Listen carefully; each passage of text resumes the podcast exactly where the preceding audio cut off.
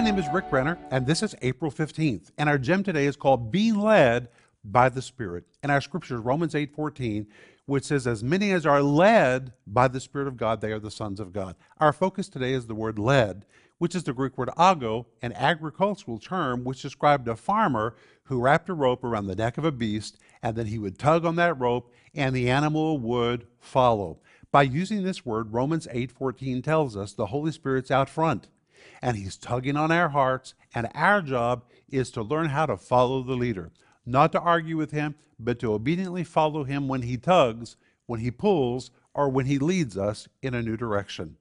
That's what I want you to think about today. Sparkling Gems 2 is a book that includes more of Rick Renner's personal stories than any other book he has ever written.